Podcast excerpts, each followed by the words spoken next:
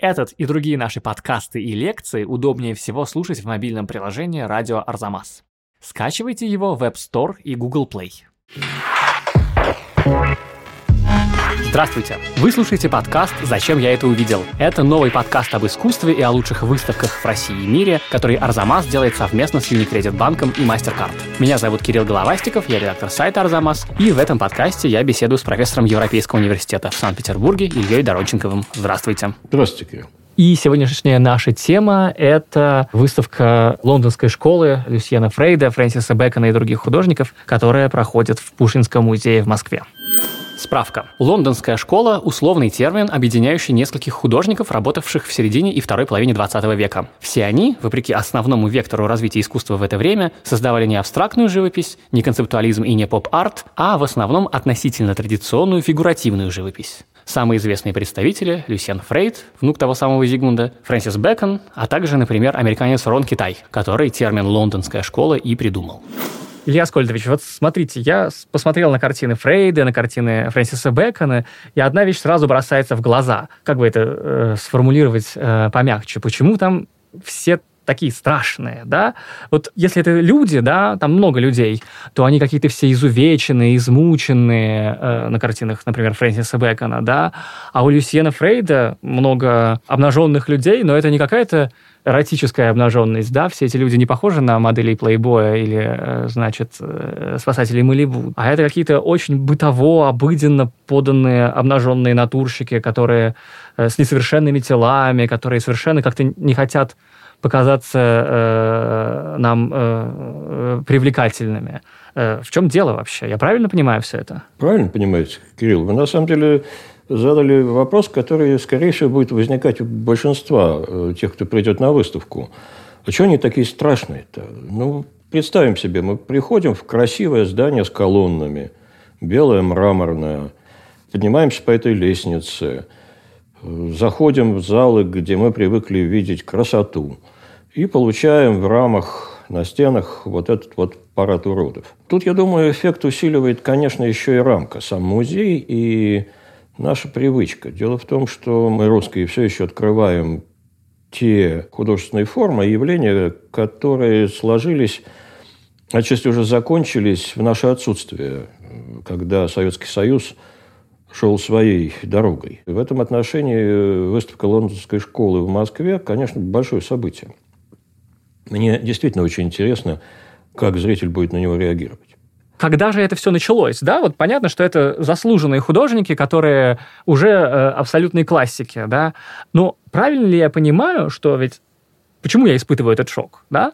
Потому что когда-то искусство было совсем не таким, да? Когда-то искусство обязано было быть, ну, прекрасным. Мало того, что святые, которые смотрят на нас, значит, с картин старых мастеров, они все атлетические, такие подтянутые. Но и в целом, как бы, картинка была какой-то глянцевой. Она излучала какой-то свет и ощущение благополучия, что ли. Даже если изображалось что-то совершенно иное, даже если вот там обезглавливали какого-нибудь... Да, мучили какого-нибудь святого самозабвенно.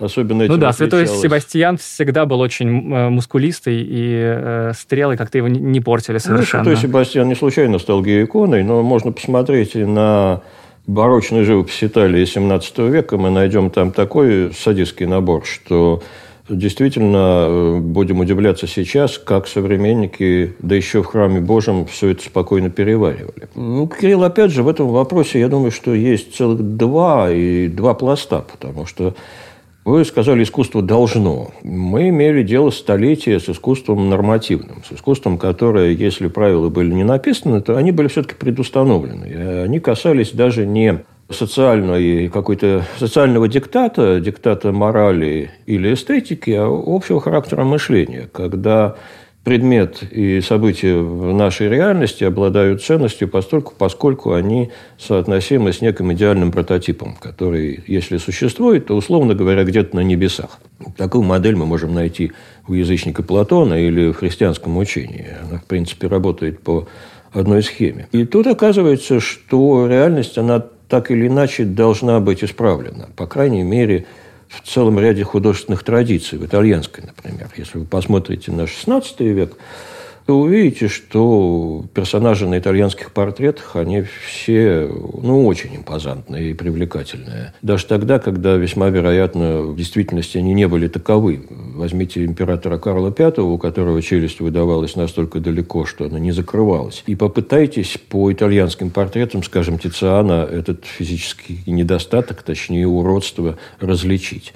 Если вы возьмете портрет какого-нибудь немца, австрийца или нидерландца, изображающий того же самого Карла V, вы эту челюсть достаточно легко найдете. Нидерландцы как раз в этом отношении оказались сугубыми реалистами. Они, по-моему, вообще не очень тогда отличали идею прекрасного и безобразного. Они изображали действительность в различных деталях. Посмотрите на Яну Ван Эйка и сравните его с Тицианом. То есть, с одной стороны, проблема, которую вы описываете, действительно существует. Это искусство нормативное, ориентирующееся на идеал, который самим своим существованием поправляет действительность. Но, с другой стороны, каждый раз мы получаем какой-то очень взрывной ответ на эту нормативность. Например, возьмем Караваджо, который бешено популярен сейчас. Его не случайно называют первым современным художником. Он, опять же, культовая фигура, почти что уже поп-фигура. Я как-то задал себе вопрос, а что современники не любили в Караваджо? Когда мы смотрим на его вещи, нам больно. Да? Там, допустим, Фома ковыряется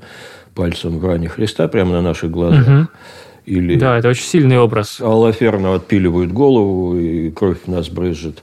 Вы думаете, этот садистский элемент саспенса у Караваджо? Нет. Если вы почитаете отзывы современников, вы увидите, что их шокирует неприукрашенная действительность.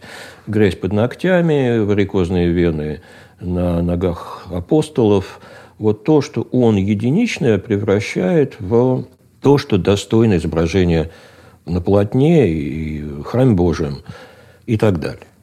Это обстоятельство, реальность, как она есть, это одна из центральных проблем европейского искусства. У меня есть ощущение, что, несмотря на то, что Караваджо действительно показывает какие-то вещи, которые раньше не показывали, грязь, мучение, кровь, все равно для него оппозиция, эта сама мысль, что есть прекрасное, а есть безобразное, она для него актуальна, да? И что раньше вам показывали прекрасное, а я покажу вам ужасное. Но это все равно внутри этого противопоставления, да? Есть ощущение, что для тех, кого мы видим в 20 веке, как будто бы вообще само это противопоставление не имеет смысла, да? Вообще категория прекрасного как будто бы ушла. А мы сейчас посмотрим, Кирилл, на вторую часть вашего исходного вопроса.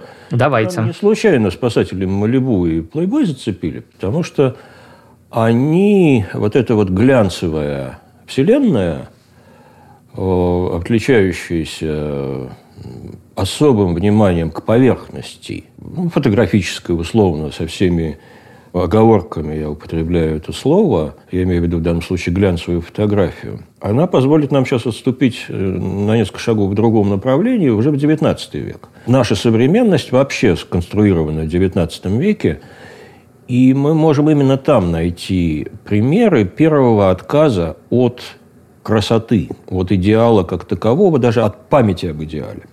В данном случае, на мой взгляд, самое показательные примеры – это Гойя. Причем Гойя – гравер, его серия «Бедствия войны».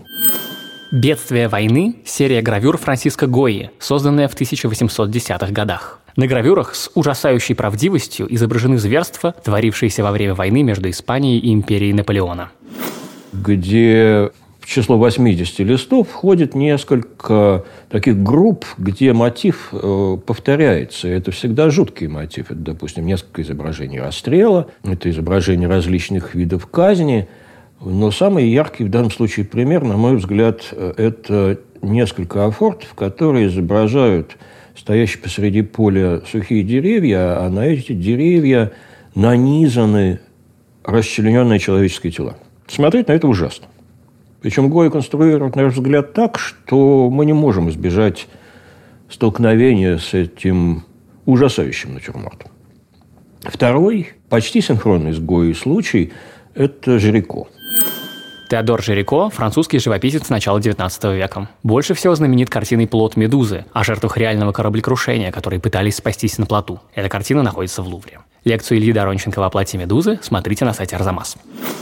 Когда он готовился к написанию своего «Плота Медузы», он прочесывал парижские госпитали и морги и изображал мертвецов, отсеченные члены, сложенные так в живописные группы. Наиболее шокирующая картина его в Стокгольме – это небольшой этюд, изображающий отрубленные головы.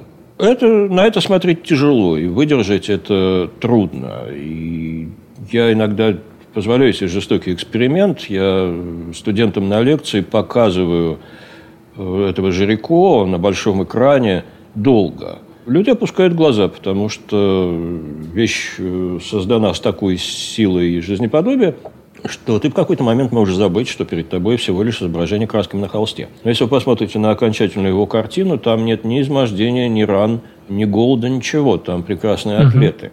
То есть мы имеем дело с искусством, которое приближается к конкретному через безобразное. Это очень радикальный жест. И в данном случае я вспомню еще одну штуку.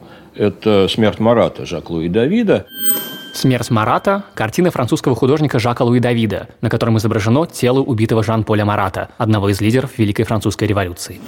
Мертвый, некрасивый человек с кожей, покрытой пятнами от экземы, с некрасивым лягушкообразным лицом, зарезанный в ванне, но, тем не менее, очень величественный в момент угасания его жизни, помещался в зале заседаний французского революционного парламента. То есть граница между реальностью и художеством была стерта радикально. Правильно я понимаю, что они говорят, Жерико, Гойя и Давид говорят, смотрите, мы показываем вам страшное, поэтому вы теперь точно знаете, что это реальное. Потому что, когда вам показывают красивое, вы не знаете, это приукрашенное или там и правда все настолько восхитительно в жизни. А когда мы показываем вам уродливое, изувеченное, вы твердо знаете, что я изображаю реальность.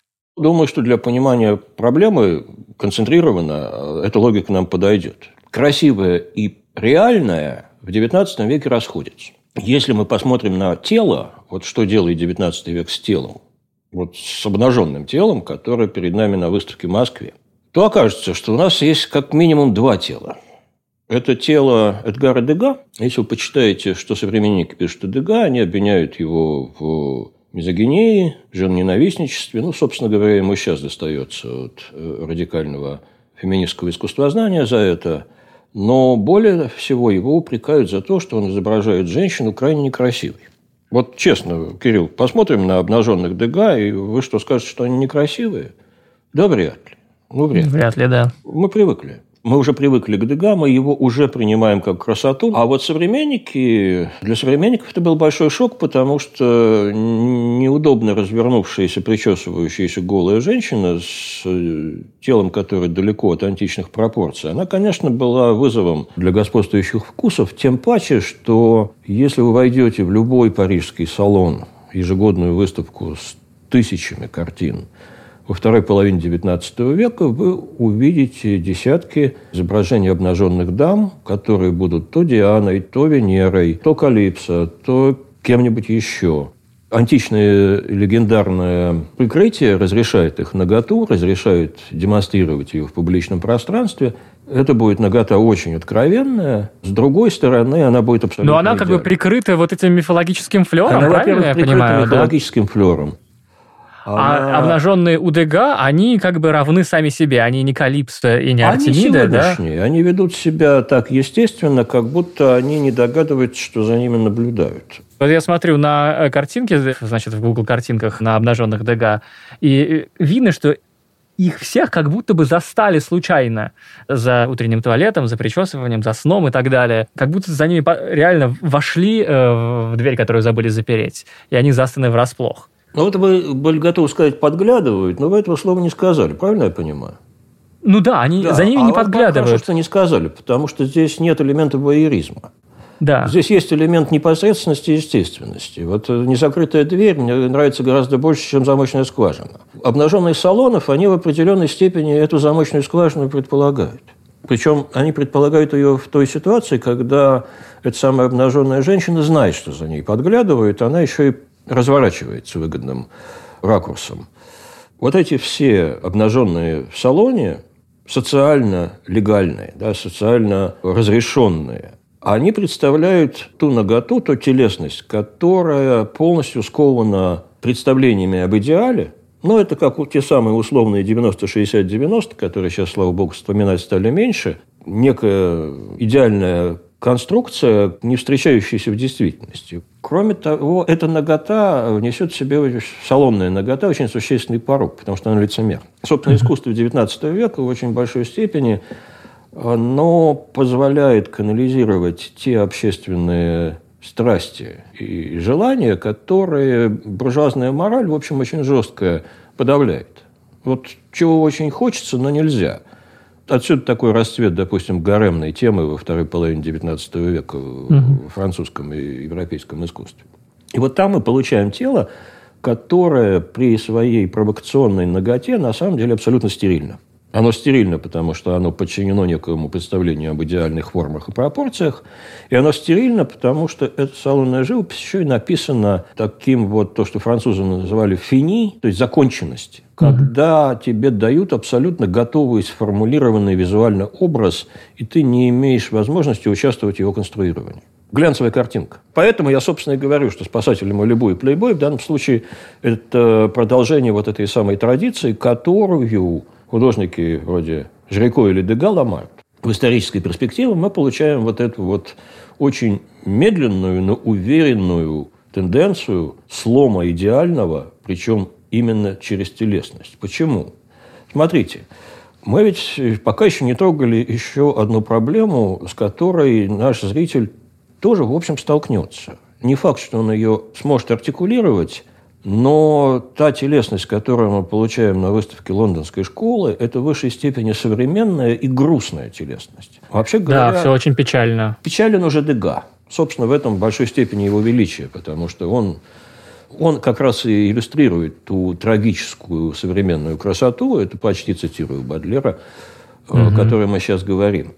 Но смотрите, дело в том, что тот же самый XIX век – это век, когда умер Бог, когда, собственно говоря, религия скукоживается до социального института, перестает быть мирообъясняющей концепцией, а для нашей христианской религии вопрос телесности ключевой. И причем он амбивалентен. С одной стороны, тело – это сосуд скудельный, это то, что добрый христианин должен держать в узде как минимум, если не изнурять. А с другой стороны, Христос воплотился, он жил в человеческом теле, человеческой жизнью и умер человеческой смертью, и это тело прекрасно. Даже когда оно измождено и претерпело крестные муки. Вот этот аспект, эту предысторию выставка не показывает, но я боюсь, что нам от нее никуда не уйти, если мы хотим, чтобы наш зритель отнесся к лондонской школе не просто как причуде каких-то странных ребят, которые изображают людей сущими уродами. Телесность лондонской школы освобождена от Бога. Я бы акцентировал здесь экзистенциальные последствия этого процесса. Дело в том, что наше тело создано по образу и подобию Бога. Соответственно, оно вот и несет в себе память об этом идеальном состоянии. А мутации нашего тела, они, безусловно, отражают наш моральный облик. Вспомните, что творится с Дорианом Греем на портрете. Да, это гениальная метафора коррупции, да, вот corruption, этого самого развращения. Когда твое лицо сохраняет красоту, а твой внутренний облик становится таким уродливым, каким он должен быть. Уайльд, кстати, прекрасный здесь пример, при том, что нам кажется, что эстет Уайльд и брутальный Бэкон разные, и что их объединяет, ну, разве что гомосексуальность.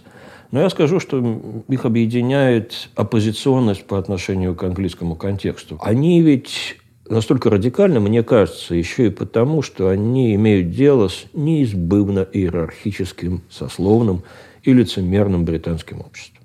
С его социальной нормативностью и сексуальным контролем. Вот Пару лет назад в Лондоне я увидел в Тейт Бриттен выставку, которая была посвящена, по-моему, 50-летию декриминализации того, что сейчас называется нетрадиционными сексуальными отношениями. Она была посвящена... О, я тоже на ней был. Тем художникам, значит, мы понимаем, о чем мы говорим, по которым это все проехалось. Причем проехалось иногда жесточайшим образом. И вот на этом фоне я сейчас говорю не о важности этих отношений или их неважности. Я говорю о том, что иерархическое общество пытается наложить руку на твою сексуальность и телесность. Потому что мы не рассмотрев, допустим, сейчас проговорив очень бегло проблему телесности в религиозном сознании нашем, мы не говорили еще о том, что тело – это свобода. Возьмите Делакруа «Свободу, ведущий народ». Она же не случайно обнажена. Платье так не может сползти, как сползло на ней. Делакруа, конечно, сознательно показывает нам обнаженную грудь этой прекрасной женщины, проводя иконографические параллели с образом натуры, а природа – это и есть свобода. И вот это тело как метафора свободы, оно же чрезвычайно важно и для нашей культуры, и для тех художников, о которых мы говорим. Только у них очень грустная свобода, потому что она, собственно, и локализована этим телом. Да? И тут, похоже, пора вспоминать экзистенциализм и Бэкона, потому что мучение тела, которое он нам предъявляет, ты переживаешь свое существование в момент этого мучения, потому что интенсивность боли, она и заставляет тебя ощущать то, что ты есть. В современном мире мы атомизированы, мы наедине с собственным повседневным существованием, с ограниченностью этого существования, с невозможностью осуществить наши желания и фантазии по каким-то причинам, социальным, материальным, физическим в том числе. Мы заперты в своем теле, это тело некрасиво. Мы пытаемся, если имеем возможность и достаточную настойчивость, это тело модифицировать. Выйти на улицу вечером, посмотрите на работающие джим, горящие окна. Там и народ, который бежит, не сходя с места, да? Прекрасная метафора. Страдающие тела Бэкона и, в общем, не желающие меняться тела Фрейда, я не скажу, что эти люди довольны собой, но они предъявляют нам некоторый модус вивенди, в котором есть пределы и переживание этих, непреодолимости этих пределов, оно, в общем, на мой взгляд, эту самую грусть и порождает. А тело – это прекрасная метафора границ. Из него мы выйти не можем. Тело, перестающее быть индивидуальным, становится предельно конкретным и предельно твоим.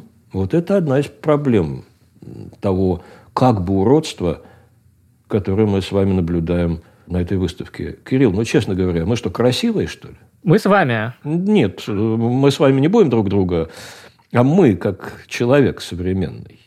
Вот если зрителей на выставке, извините меня, раздеть, кто из них по-настоящему будет себе нравиться? Вопрос. Кто из них будет отличаться от тех картин, на которые они смотрят? Это правда, да. Но при этом люди будут смотреть со смущением, конечно. Люди будут чувствовать себя неуютно, когда они будут смотреть на, значит, обнаженных Люсьена Фрейда. Безусловно.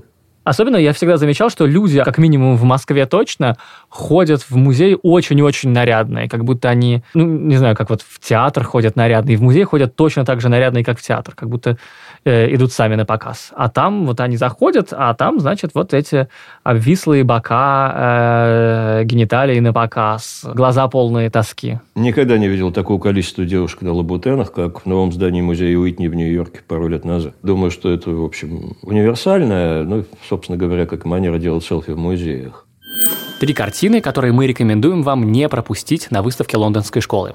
Люсьен Фрейд «Девушка с котенком». Та самая картина с афиши выставки. Эта сцена могла бы быть очень милой, если бы не экзистенциальная бездна в глазах девушки, судорожный жест, с которым она держит животное, и стена безразличия в глазах котенка. Фрэнсис Бэкон «Портрет Изабель Ростерн». Бэкон был большой противник абстрактного искусства, считая его пустыми фантазиями ни о чем. А из традиционных жанров больше всего любил портреты, считая, что при их создании можно в определенном смысле выйти за пределы изображаемого. Фрэнк Ауэрбах «Голова ЭОУ», то есть Эстеллы Оливии Уэст, возлюбленной художника. Главный метод Ауэрбаха – это вглядывание в модель. Работа над этим рисунком углем происходила в несколько десятков сеансов. В результате лист, с которого начиналось рисование, был уничтожен. Под него пришлось подкладывать еще бумагу и делать заплатки. Вот Вот это то, что тоже не надо забывать. Что это, ребята, не случайно из Лондона, даже если они туда понаехали. Это Англия. Вот мне пришлось за последние месяцы перевернуть кучу альбомов и каталогов официальных европейских выставок конца XIX века. И каждый раз, закрывая каталог, я всех говорил: ой, как хорошо, что пришел Сезанн, что бы мы без него делали. Ой, как хорошо, что у нас был Дега. Ой, как здорово, что появился Пикассо. Или мать. Настолько все ужасно. Вы имеете в виду, что настолько все кошмарно в этих каталогах. Потому что эта живопись превратилась в корку. Да? Она отражала... Мейнстримная живопись в очень большой степени отражала социальные конвенции, лицемерные социальные конвенции иерархического общества. Я сейчас звучу как галимый марксист, но без этого довольно трудно понять, что с нами происходит. А что там было? Там было всякое мимими и Бидермейер, и благополучная семья у Камелька? Мимими, котики и сексуальность. Вот такая вот сексуальность, о которой мы только что говорили. Тело было показано красивым, нереальным, недоступным твоему осязанию, хотя и доступным твоему взгляду. Это, в общем, довольно перверсивная живопись салона была. Но вот когда я открыл альбомы выставки Королевской академии в Лондоне, французский салон мне показался просто революцией по сравнению с тем, что было в Англии, потому что... Там все еще хуже. Английская живопись к концу 19-го, началу 20 века, викторианская, да, она была в высшей степени подвержена этим жестким эстетическим и социальным нормам.